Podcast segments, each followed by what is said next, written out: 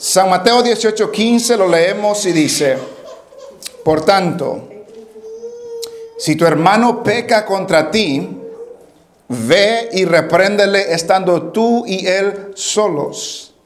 Si te oyere, has ganado a tu hermano. Mas si no te oyere, toma aún contigo a uno o dos, para que en boca de dos o tres testigos conste toda palabra. Si no los oyere a ellos, dilo a la iglesia. Y si no oyere a la iglesia, tenle por gentil y publicano. De cierto os digo que todo lo que atéis en la tierra será atado en el cielo. Y todo lo que desatéis en la tierra será desatado en el cielo.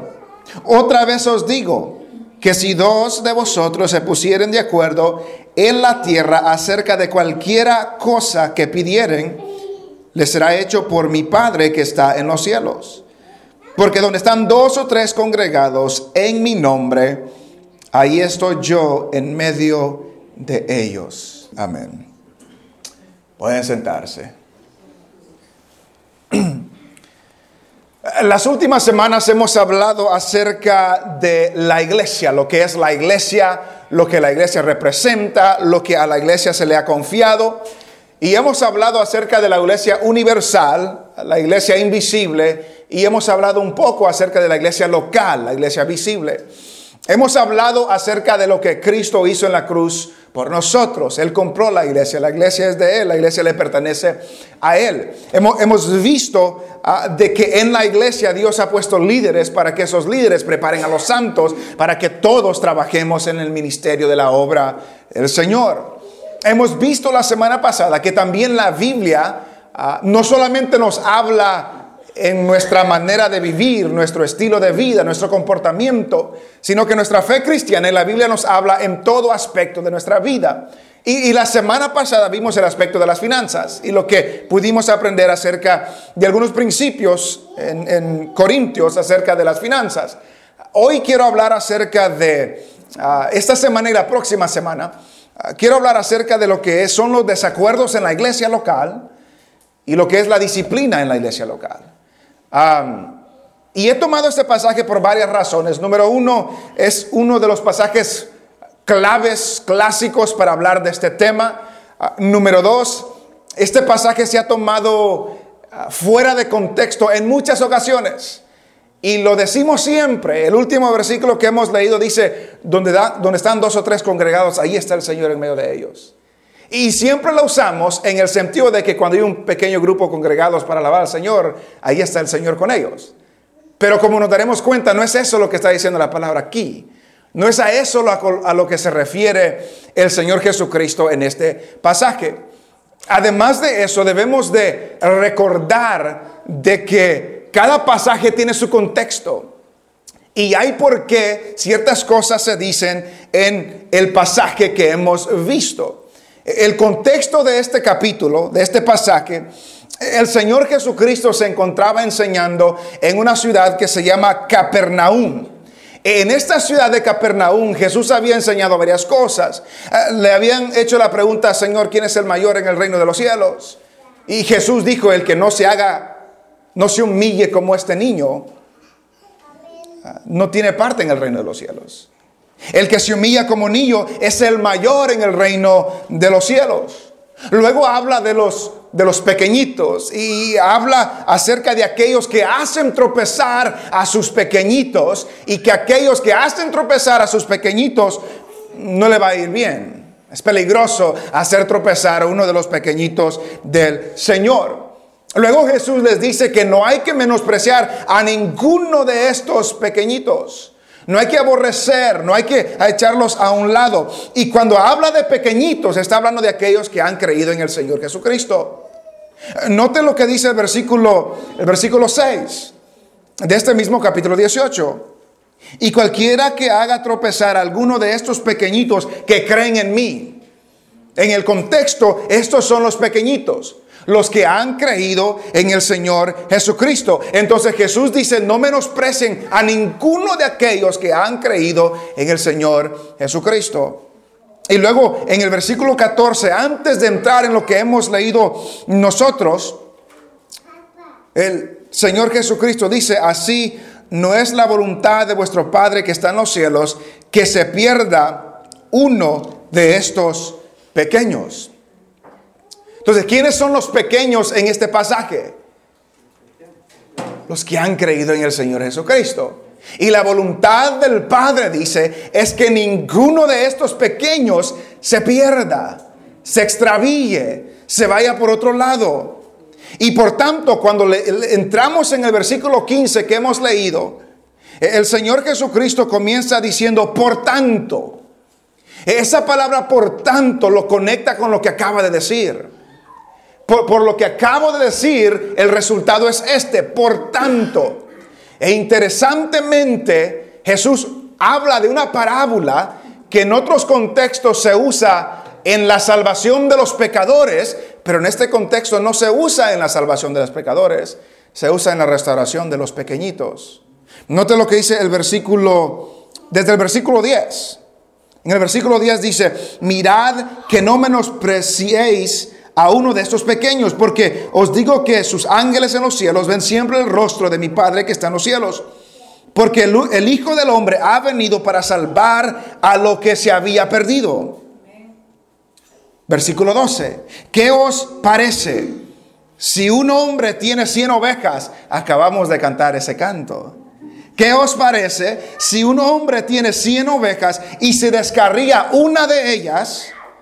¿No deja las 99 y va por los montes a buscar la que se había descarriado? Y si acontece que la encuentra, de cierto os digo que se regocija más por aquella que por las 99 que no se descarriaron. Así no es la voluntad de vuestro Padre que está en los cielos que se pierda uno de estos pequeños. ¿Quiénes son los pequeños? ¿Quiénes son las abejas descarriadas en, este, en esta parábola? Los que han creído. El contexto de aquí es los que han creído. En otra ocasión Jesús enseña la misma parábola y en ese contexto está hablando de los que están perdidos sin Dios y sin esperanza. Pero aquí el que se descarría, la oveja que se descarría, es alguien que ha creído en el Señor. Es alguien que ha creído en el Señor. Y, termina Jesús diciendo, la voluntad del Padre es que ninguno de estos pequeñitos se descarríe.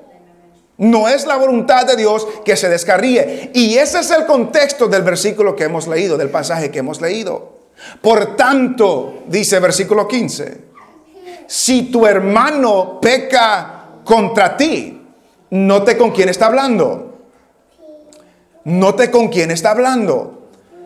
Cuando uno lee los evangelios, Mateo, Marcos, Lucas y Juan, debe de tener cuidado y poner atención a quién se está dirigiendo el Señor. En ciertas ocasiones solamente se dirige a los apóstoles. En ciertas ocasiones se, dirige a todos los discípulos. En ciertas ocasiones se, dirige a las multitudes que no creen en Él, pero lo están siguiendo. En otras ocasiones se dirige a los religiosos y fariseos y escribas. Debemos de saber a quién se está dirigiendo. En este pasaje se está dirigiendo con hermanos, con los pequeñitos, con los que han creído en el Señor Jesucristo. Por tanto, si tu hermano peca contra ti, este es el contexto. Ahí comienza la enseñanza del Señor Jesús en este pasaje. Se dirige no al que ha pecado, se dirige con el que ha, con el que se ha cometido la falta, con el que se ha cometido la infracción. Y la dirección es para el que ha sido insultado, el que ha sido ah, ah, ah, tratado mal, agredido, cualquier palabra que queramos usar, se dirige a esa persona, es la enseñanza de Jesús. Por tanto, si tu hermano peca contra ti, te comete una falta, hace una infracción, te insulta, hay un proceso que debes seguir para arreglar ese asunto. Hay un proceso que debemos seguir, dice el Señor Jesús, para arreglar ese asunto. Y es un proceso de cuatro pasos. que no necesariamente se tienen que hacer los cuatro pasos, pero hay cuatro pasos en este proceso que Jesús desarrolla. Lo primerito dice, por tanto, si tu hermano peca contra ti, ve y repréndele estando tú y él solos. El primer paso es una reprensión a solas. Lo primerito que usted o yo debemos hacer, si alguien me ofende, si alguien peca contra mí, si alguien hace algo que me insulta o que me entristece o algo, lo primerito que debo de hacer no es ir a contarle al pastor. No es ir a contarle a la comadre o al compadre. No es ir a publicarlo por las redes sociales. Lo primerito que Jesús manda al cristiano, no a los de afuera, lo primerito que el Señor manda al cristiano es ve. Lo primerito es que el que es ofendido es mandado a ir a hablar con el que lo ofendió. Notamos que no debemos tomar la posición, no, pues aquel me ofendió a mí, yo lo voy a esperar que venga él. Y lamentablemente eso es muchas veces lo que hacemos nosotros. Él me ofendió a mí. No, yo no tengo que ir a hablar con él. Él tiene que venir a hablar conmigo. Jesús dice, no. Si alguien peca contra ti, tú ve. Tú, hermano, hermana, yo, ve. Y dice, ve y repréndele estando tú y él solos. Privacidad que no se riegue el chisme, que no se riegue la ofensa, que no se riegue que hubo un desacuerdo, que no se riegue nada. No, si alguien te ofende, ve a hablar con él. Es lo que Jesús dice. Ve y repréndele. La palabra reprender aquí tiene la idea de convéncelo que ha fallado. Muéstrale la falta que él ha cometido. Ve, habla con él solo tú. Hablen los dos para ver si se pueden poner de acuerdo, para ver si puede haber un perdón, un arrepentimiento, un reconcilio, algo, pero el trabajo es del que ha sido ofendido que vaya a hablar con el que lo ofendió. Muchas veces el que lo ofendió ni se dio cuenta que lo ofendió. Muchas veces yo puedo decir algo y a alguien que lo escuchó se ofendió y yo sin saber. ¿Cómo puedo ir yo allá si yo no sé que lo ofendí? Por eso la responsabilidad está en el que ha sido ofendido que vaya a hablar con el que lo ofendió. Puede ser que no se dio cuenta, puede ser que al hablar con él recapacite de que sí, no hice bien. Y lo que dice el Señor Jesucristo, ve y repréndele estando tú y él o ella solos, si te oyere Nota la palabra si te oyere. Si te oyere no simplemente significa que escucha con los oídos. Si te oyere, trae la idea, es si reconoce su falta, si escucha apropiadamente, si escucha lo que estás diciendo y reconoce que ha fallado, si él te oyere, has ganado a tu hermano. Has ganado, note la palabra ganar. Has ganado a tu hermano. No dice se ha ganado el hermano, no. Eso tiene implicaciones conmigo también. Has ganado a tu hermano. Es mi hermano en el Señor. Y si ese hermano me ha fallado, tengo la responsabilidad de ir a hablar con ese hermano para arreglar cualquier desacuerdo, arreglar cualquier ofensa, arreglar cualquier pecado. Y si Él me oyere y reconoce y recapacita y se da cuenta que ha cometido una falta, has ganado a tu hermano. Tu hermano ha sido restaurado. Recuerde el contexto. ¿Cuál es el ejemplo que Jesús le puso anteriormente? Si un hombre tiene 100 ovejas y si descarría una, ¿Qué hace el dueño de esas 100 ovejas? Va por los montes, va por los collados, va por donde sea a encontrarla. Tiene el anhelo de restaurar esa oveja, tiene el anhelo de volverla a traer a esa oveja. Y esa es la idea que está dando ahí. Por eso, si alguien te, te ofende, como este que perdió una y la fue a buscar, esa oveja descarriada, tú como hermano, dice Jesús, Haz lo que puedas hacer y lo que necesitas hacer para hablar con tu hermano a solas, para hacerle ver su falta, si acaso en realidad ha fallado. Y si él pone atención y si él reconoce su falta y regresa, has ganado a tu hermano. Has restaurado a tu hermano.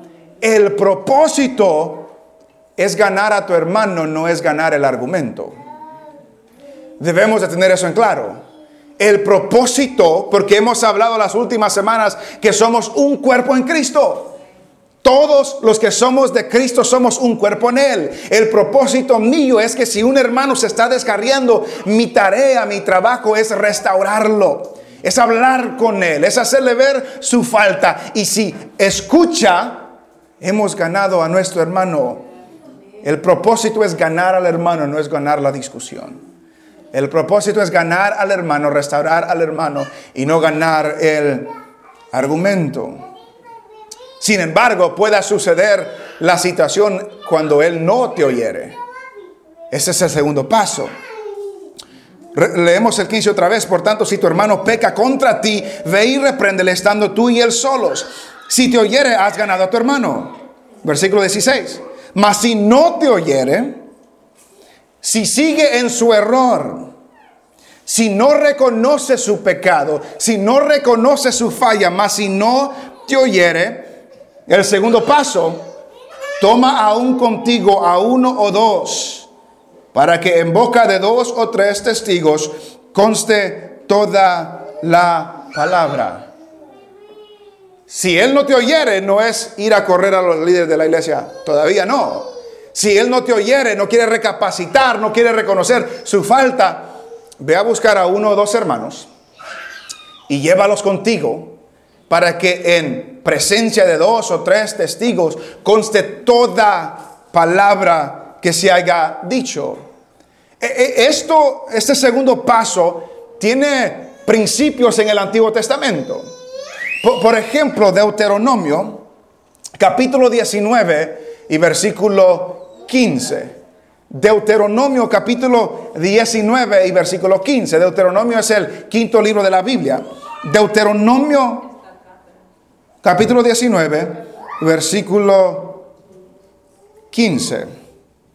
Dice, no se tomará en cuenta un solo testigo en cualquier delito ni en cualquier pecado en relación con cualquier ofensa cometida Solo por el testimonio de dos o tres testigos se mantendrá la acusación. Lo leemos otra vez, Deuteronomio 19, 15.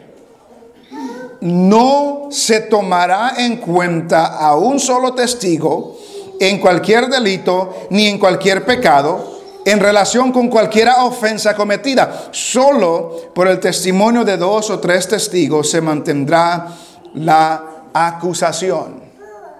Entonces lo que Jesús está mandando tiene principios en el Antiguo Testamento.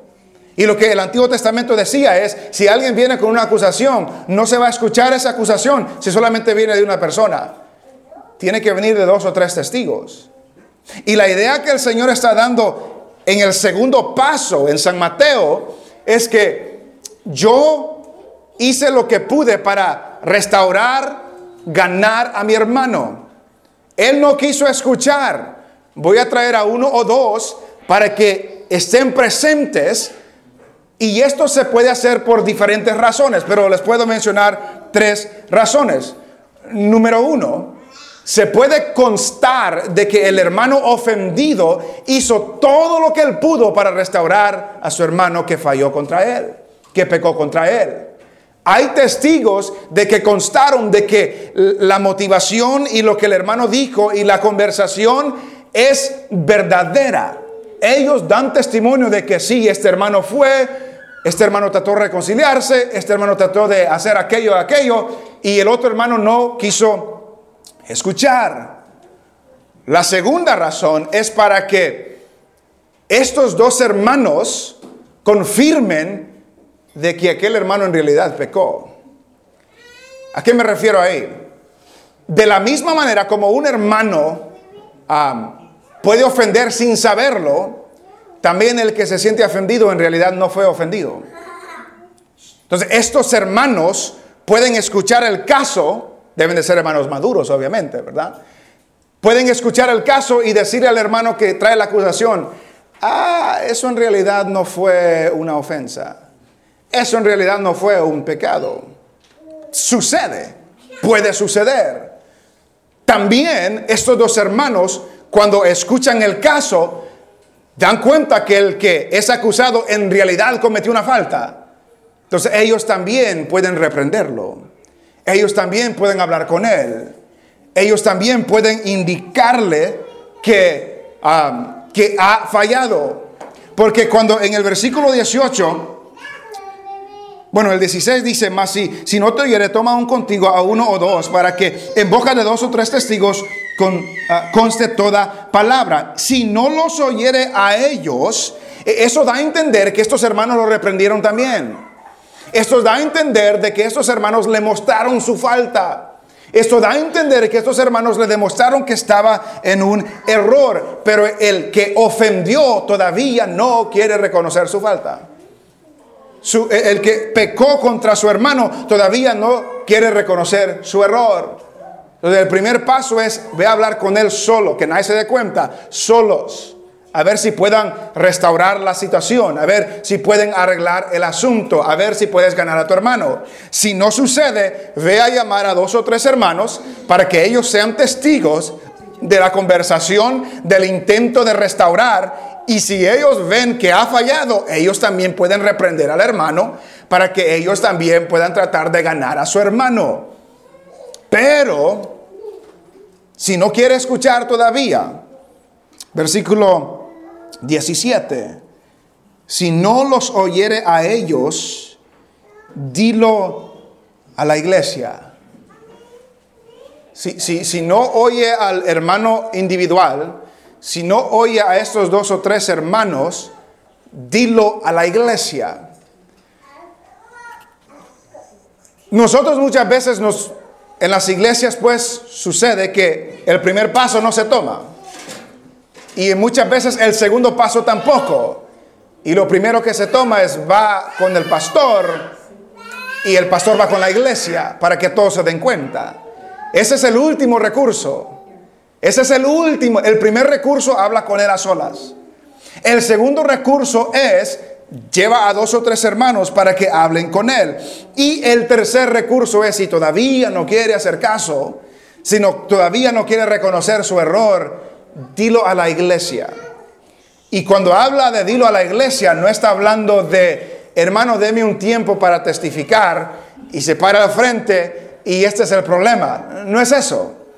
Está hablando de decírselo al liderazgo, decírselo al pastor, para que ahora el pastor pueda lidiar con la situación juntamente con la iglesia.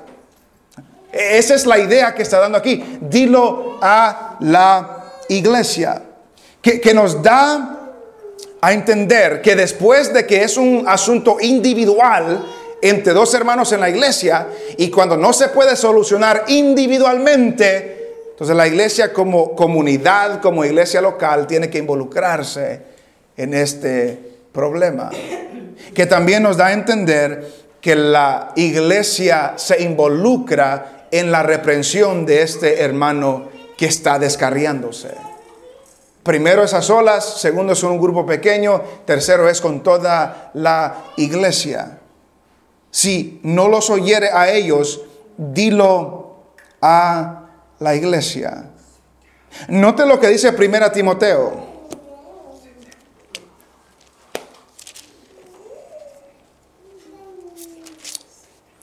Primera Timoteo, capítulo 5.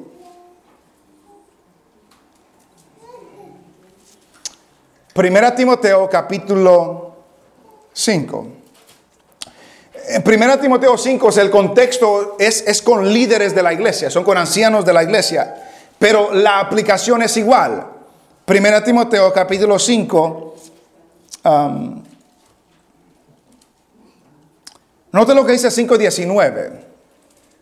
1 Timoteo 5.19. Contra un anciano, no admitas acusación sino con dos o tres testigos. Note, note que vuelve a salir, dos o tres testigos A los que persisten en pecar, repréndelo delante de todos, para que los demás también teman. ¿Qué nos, qué nos manda hacer la iglesia ya cuando el problema no se, no se ha solucionado individualmente, no se ha solucionado con dos o tres testigos? ¿Qué manda la iglesia? que manda la Biblia a la iglesia que debe hacer en ese, en ese momento. Versículo 20, capítulo 5, versículo 20. A los que persisten en pecar, a los que no se arrepienten, a los que no reconocen su falla, a los que no reconocen su error, a los que persisten en pecar, repréndelos. ¿Dónde? Delante de todos, de toda la iglesia. ¿Cuál es el objetivo de reprender a los que persisten en pecar delante de todos? Para que los demás también teman. Entonces, debemos de, tener en mente que hay un proceso intencional que Jesús nos da para solucionar la falta antes que llegue a la iglesia en general.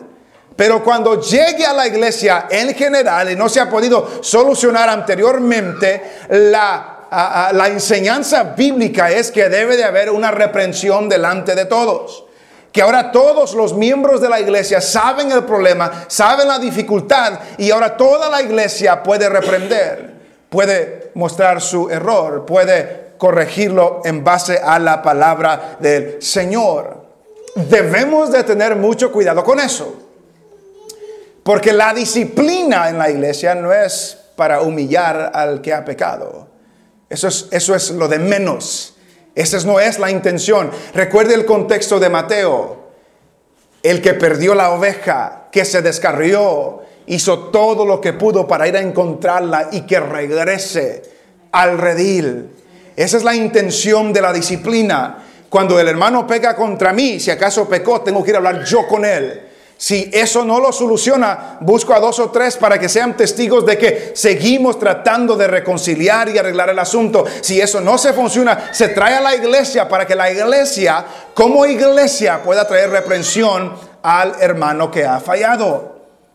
Un escritor dice lo siguiente, que la meta primaria de la disciplina en la iglesia no es humillar públicamente al pecador pero es el reclutamiento de toda la iglesia en ayudar en el, en el anhelo del Padre de restaurar al creyente que se está descarriando. Esa es la intención. La intención de que después que ya no es personal, ahora se vuelve un asunto de la iglesia, la intención es que no es para humillar al hermano que ha cometido la infracción. La intención es que ahora como iglesia oremos por el hermano. La intención es con la iglesia animemos al hermano. La intención es como iglesia reprendamos, enseñémosle su error por medio de las escrituras para ver si podemos ganar a nuestro hermano. Para ver si podemos restaurar a nuestro hermano. Muchas personas, cuando, cuando he leído las últimas, los últimos meses acerca de, la iglesia y lo que es la iglesia, eh, en la historia han habido dos y a veces tres marcas de una iglesia. Lo que algunos pastores y escritores han dicho es que la iglesia tiene dos características. Que predique la palabra del Señor y que hagan los las ordenanzas, el bautismo y la santa cena. La iglesia que predica la palabra del Señor y hace las ordenanzas, ahí hay una iglesia. Pero una tercera característica que algunos dan es la disciplina de sus miembros. Que la iglesia disciplina a sus miembros cuando se están descarriando. El testamento que nosotros tenemos y que le repartimos a todos ustedes tiene una sección ahí de disciplina, como iglesia, y tiene ahí una lista de la, de la, el propósito de la disciplina.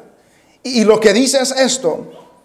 Propósito número uno, el arrepentimiento, reconciliación y crecimiento espiritual de la persona disciplinada. Que el hermano sea restaurado.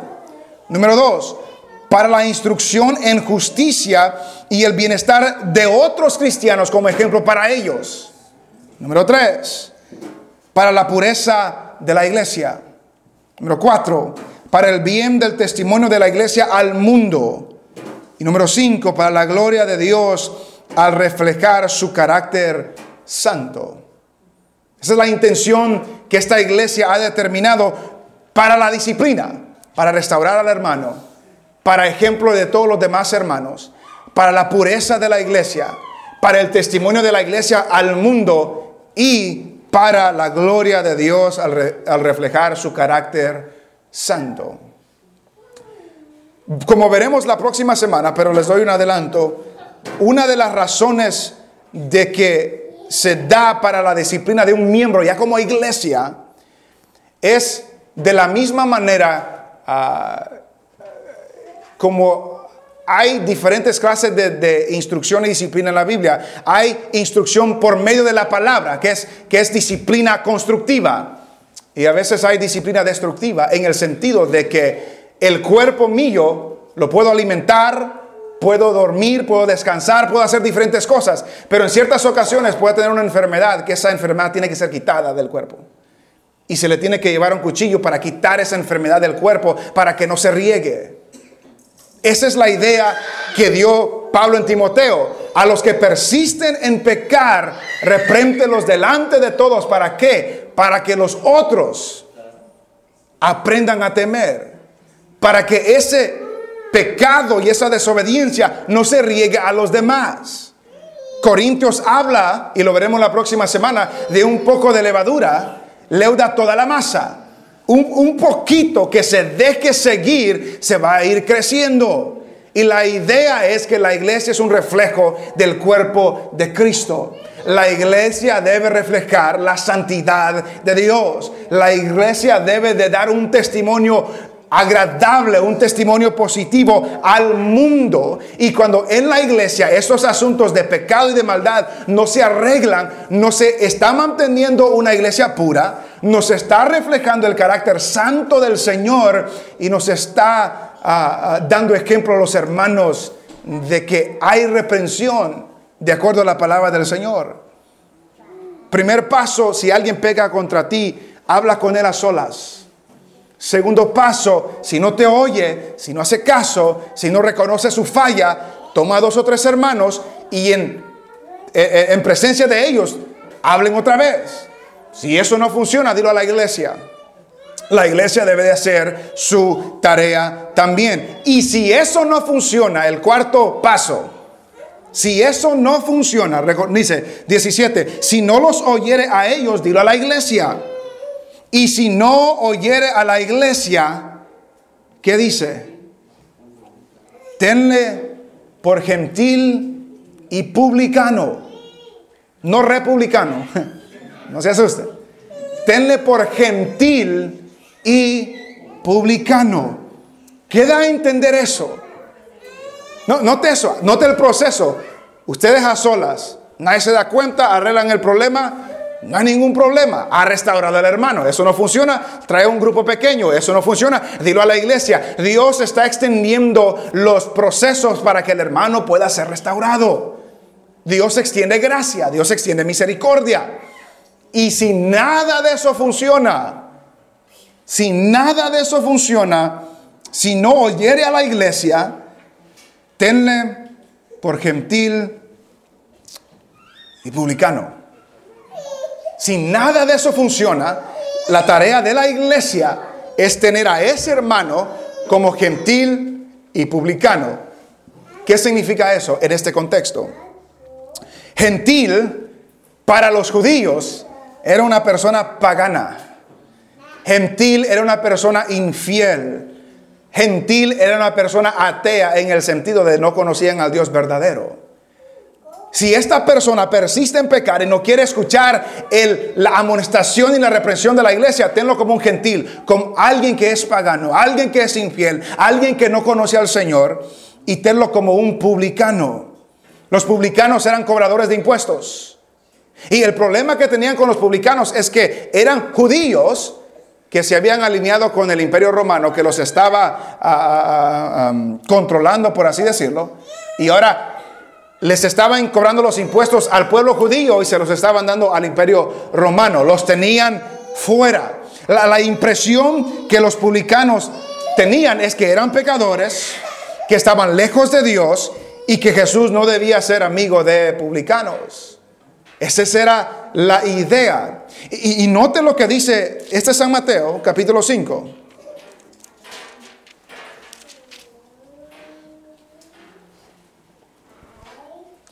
San Mateo capítulo 5.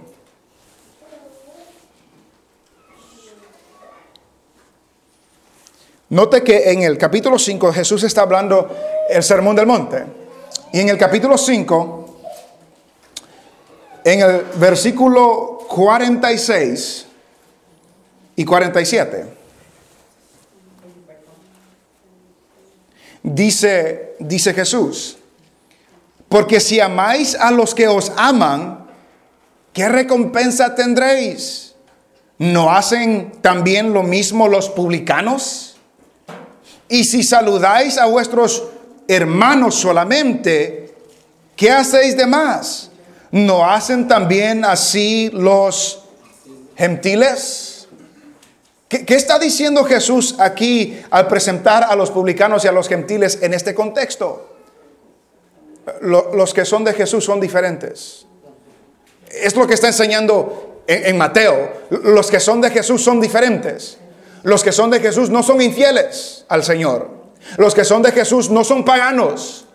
Los, los que son de Jesús no están alejados de Dios. Pero cuando el que se dice ser de Jesús persiste en pecar, ya no está viviendo como alguien que conoce al Señor. Ya no está viviendo como alguien que teme al Señor.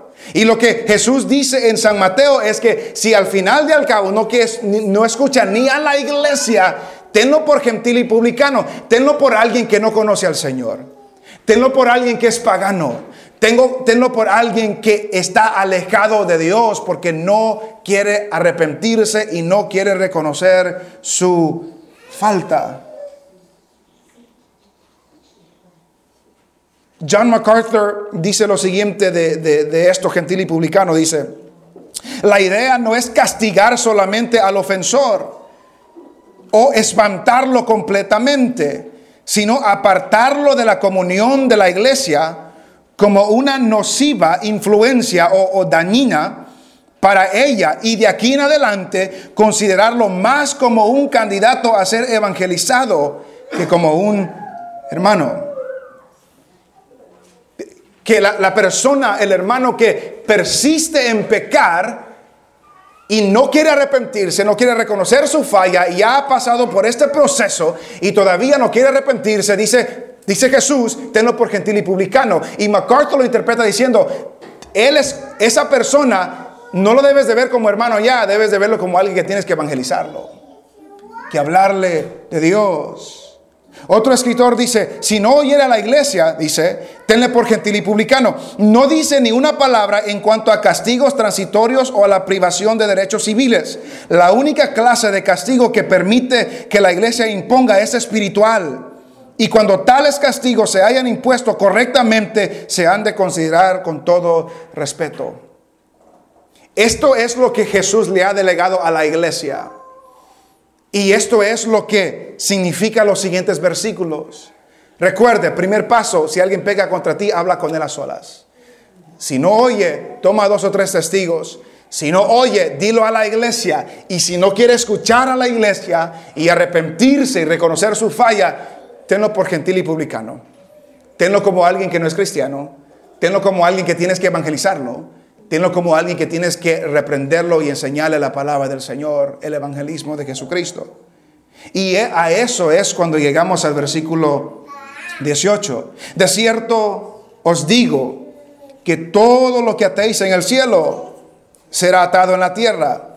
Y todo lo que desatéis en la tierra será desatado en el cielo. Este es un versículo que se usa fuera de contexto y se malinterpreta por todos lados. Los que hablan de prosperidad dice, si quieres tener algo, desátalo. porque lo que atares, lo que desates en la tierra será desatado en el cielo. No está hablando de eso. Anteriormente Jesús ya le había dicho a Pedro esto. En el capítulo 16 y versículo 19. Bueno, lo leemos desde el 18 porque vimos este pasaje hace algunas semanas. Y yo también te digo, San Mateo 16, 18. Y yo también te digo que tú eres Pedro, y sobre esta roca edificaré mi iglesia, y las puertas del Hades no prevalecerán contra ella. El 19. Y a ti te, daré las llaves del reino de los cielos, y todo lo que atares en la tierra será atado en el cielo, en los cielos. Y todo lo que desatares en la tierra será desatado en los cielos. Se lo dijo a Pedro específicamente, en el 18 se lo dice a la iglesia. No solamente Pedro, ahora es la iglesia. Y todo otra vez San Mateo 18, 18, de cierto os digo que todo lo que atéis en el cielo será atado en la tierra. Y todo lo que desatéis en la tierra será desatado en el cielo. Esta realidad de atar y desatar está conectado con la iglesia teniendo al desobediente, manteniendo al desobediente como gentil y publicano. Recordemos el contexto. Es por eso que Jesús dice, cualquier cosa que atares en la tierra será atado en el cielo. Y el que desatares en la tierra será desatado en el cielo. Lo que está diciendo aquí, para no hablar, ah, para no confundir, la idea que está dando aquí, atar y desatar lleva la idea de permitir y no permitir. Y el contexto aquí es cuando, cuando el pecador no se arrepiente, la iglesia tiene la autoridad de atar la comunión de él con la iglesia. Cierra las puertas. Está atado a la comunión con la iglesia. Tenlo por gentil y publicano. Lo que atares en la tierra será atado en el cielo. La idea que da ahí es que lo que hacemos aquí ya fue confirmado en el cielo. Esa es la idea que está dando aquí. Lo que estamos haciendo aquí, estamos confirmando lo que el cielo ya hizo. Lo que, atares será atado en el cielo. La, eh, lo que atares en la tierra será atado en el cielo. Lo que pronunciamos aquí ya fue pronunciado en el cielo. Cuando se sigue este proceso. Cuando se sigue lo que la Biblia nos manda hacer. Cuando Dios determina que un pecador se ha descarriado y la iglesia que se le ha delegado esa autoridad determina que ahora es como un inconverso, eso ya fue confirmado en el cielo también. Porque se hizo conforme a la palabra del Señor. Y cuando habla de desatar, es cuando el pecador se arrepiente, puede regresar a la comunión de la iglesia. Ya no es tenido como un gentil y publicano. Todo lo que atares será atado. Todo lo que desatares será desatado. Note lo que dice un escritor. La iglesia debe estar bajo la autoridad de la palabra de Dios. No es caprichos. Se ha visto muchas veces que la disciplina en la iglesia es por capricho o pues por venganza o porque es no le cae bien a alguien. No, dice, la iglesia debe estar bajo la autoridad de la palabra de Dios. La disciplina eclesiástica o de la iglesia no se refiere a un grupo de creyentes policías ostentando su poder. Más bien, quiere decir Dios ejercitando su autoridad en y por intermedio de un cuerpo local para restaurar a uno de sus hijos descarriados. La intención es restaurar. La intención es ir a buscar al que se ha descarriado y traerlo para atrás. Y muchas veces se necesita llegar a que alguien sea tomado como gentil y publicano para que recapacite que ha fallado al Señor, que le ha fallado a la iglesia y le ha fallado a sus hermanos. Todo lo que atares en la tierra, cuando cierras la comunión de la iglesia al pecador, Dios ya lo afirmó, porque Él ya lo dijo. Cuando desates esa comunidad, cuando tenga permiso de volver a entrar, entonces Dios también está de acuerdo con eso. No es que Dios hace lo que nosotros le decimos, es que nosotros estamos confirmando lo que el cielo ya ha confirmado. Y luego sigue diciendo, versículo 19, otra vez os digo, otra vez os digo, está hablando de lo mismo. Recuerda el contexto, está hablando de lo mismo. Otra vez os digo que si dos de vosotros se pusieren de acuerdo en la tierra al, acerca de cualquiera cosa que pidieren, Dos, ¿por qué dos? En el contexto, ¿por qué dos? En boca de dos o tres testigos. La iglesia ya determinó de que este hermano ya no quiere arrepentirse, no quiere reconocer su falla. Por lo tanto, lo tenemos como publicano y gentil. Y por eso la iglesia se pone de acuerdo y lo tiene por gentil y publicano. Y por eso dice aquí, si dos de vosotros se pusieren de acuerdo en la tierra acerca de cualquiera cosa que pidieren, le será hecho por mi Padre que está en los cielos. Esto se interpreta en contexto de asuntos difíciles de la aplicación de la disciplina en la iglesia. Cuando la iglesia se pone de acuerdo que un hermano no quiere arrepentirse, que se ha hecho todo el proceso para restaurar al hermano descarriado y todavía no se ha querido ah, ah, reconocer su falla y arrepentirse de su pecado, entonces la iglesia se pone de acuerdo y se presenta delante del Señor y el Señor desata o ata lo que la iglesia pide. De eso está hablando, del contexto de la disciplina en la iglesia. Y el versículo 20, porque donde están dos o tres congregados en mi nombre, ahí estoy yo en medio de ellos. Está hablando de un culto. Está hablando de una iglesia. Cuando se reúne para alabar al Señor. Cada texto tiene su contexto. Dios está donde la iglesia se reúne. Eso es verdad. Pero este versículo no está hablando de eso.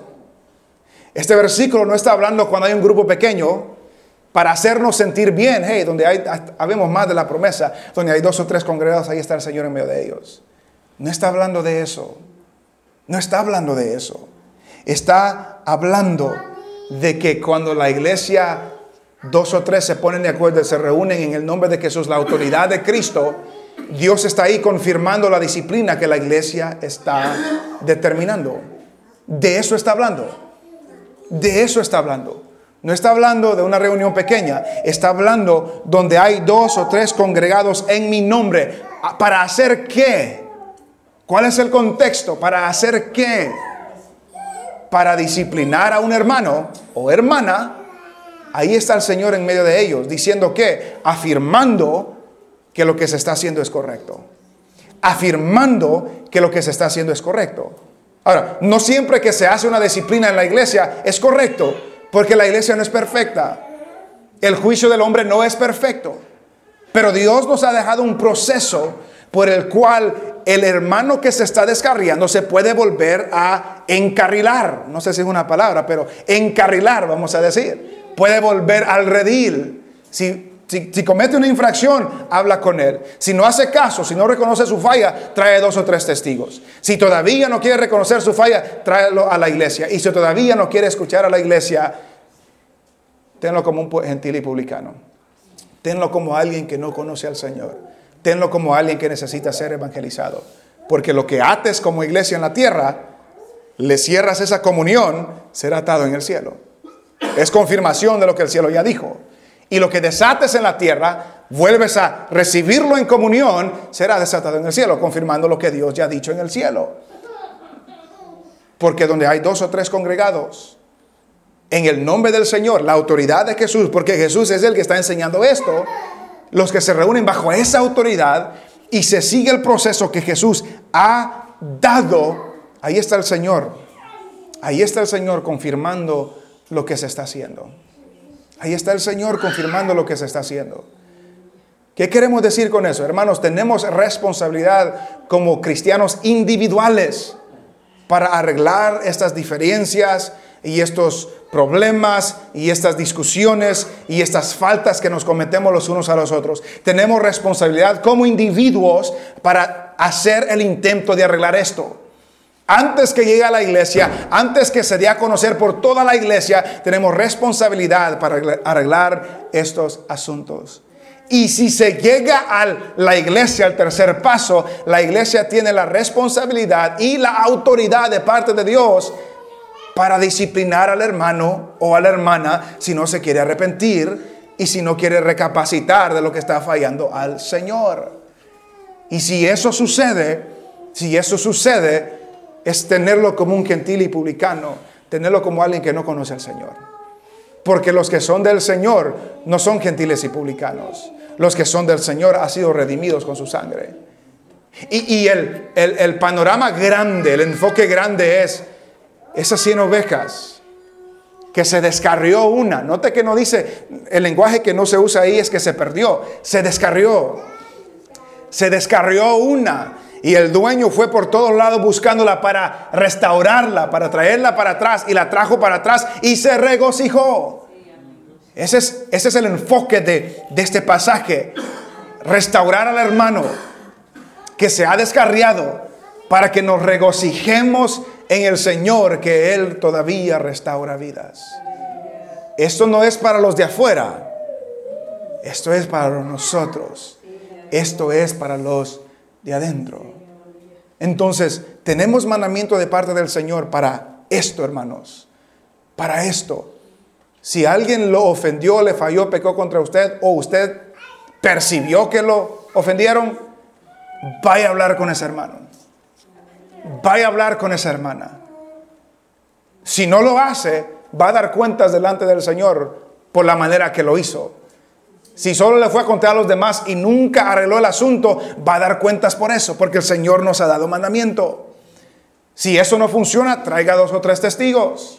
No vaya a regarlo, no vaya a chismearlo, no vaya a que todos se den cuenta del problema. No, traten de arreglarlo en una manera discreta, privada, porque la intención no es humillar al hermano o la hermana, la intención es restaurar al hermano o la hermana. Y si eso no funciona, a los que persisten en pecar, repréntelos delante de todos, para que los otros aprendan o para que los otros teman al Señor. Estos temas no son fáciles de hablar. Ah, y la disciplina en la iglesia no es fácil de hacer. La próxima semana estaremos viendo en Corintios un caso de disciplina que el apóstol Pablo tuvo que hacer. Y ese es un ejemplo para nosotros como iglesia, que eso es lo que la iglesia debe de hacer. Repetimos, la Biblia nos habla a todo aspecto de nuestra vida.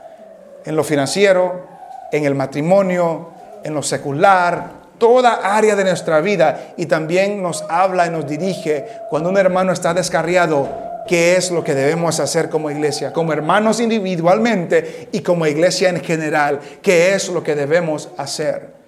Muchas veces no lo seguimos. Muchas veces fallamos y desobedecemos el mandamiento del Señor. Pero el Señor nos habla a que recapacitemos también nosotros. Para que no juzguemos fuera de lugar. Para que no menospreciemos a uno de estos pequeñitos para que hagamos lo posible para restaurar al hermano o a la hermana que se ha descarriado. Porque puede ser que un día seamos nosotros los que nos estemos descarriando. Puede ser un día. La Biblia habla, ah, la Biblia habla de que el, que el que cree que está firme, mire que no caiga. Gálatas habla que, y mi papá lo mencionó temprano, si alguno ha fallado, vosotros que sois espirituales, andar a restaurarlo con mansedumbre. Hay un proceso, hay una manera. Dios no nos deja a la deriva. Él nos manda qué hacer cuando hay problemas en la iglesia. Y van a haber problemas en la iglesia. Y van a haber casos donde debemos de hacer esto. Pero la Biblia es clara. Y debemos de pedir la dirección del Espíritu Santo, la dirección de Dios, para tratar cada asunto en una manera con gracia, con mansedumbre y que la gloria sea para el Señor y que la restauración sea para la iglesia y para los hermanos.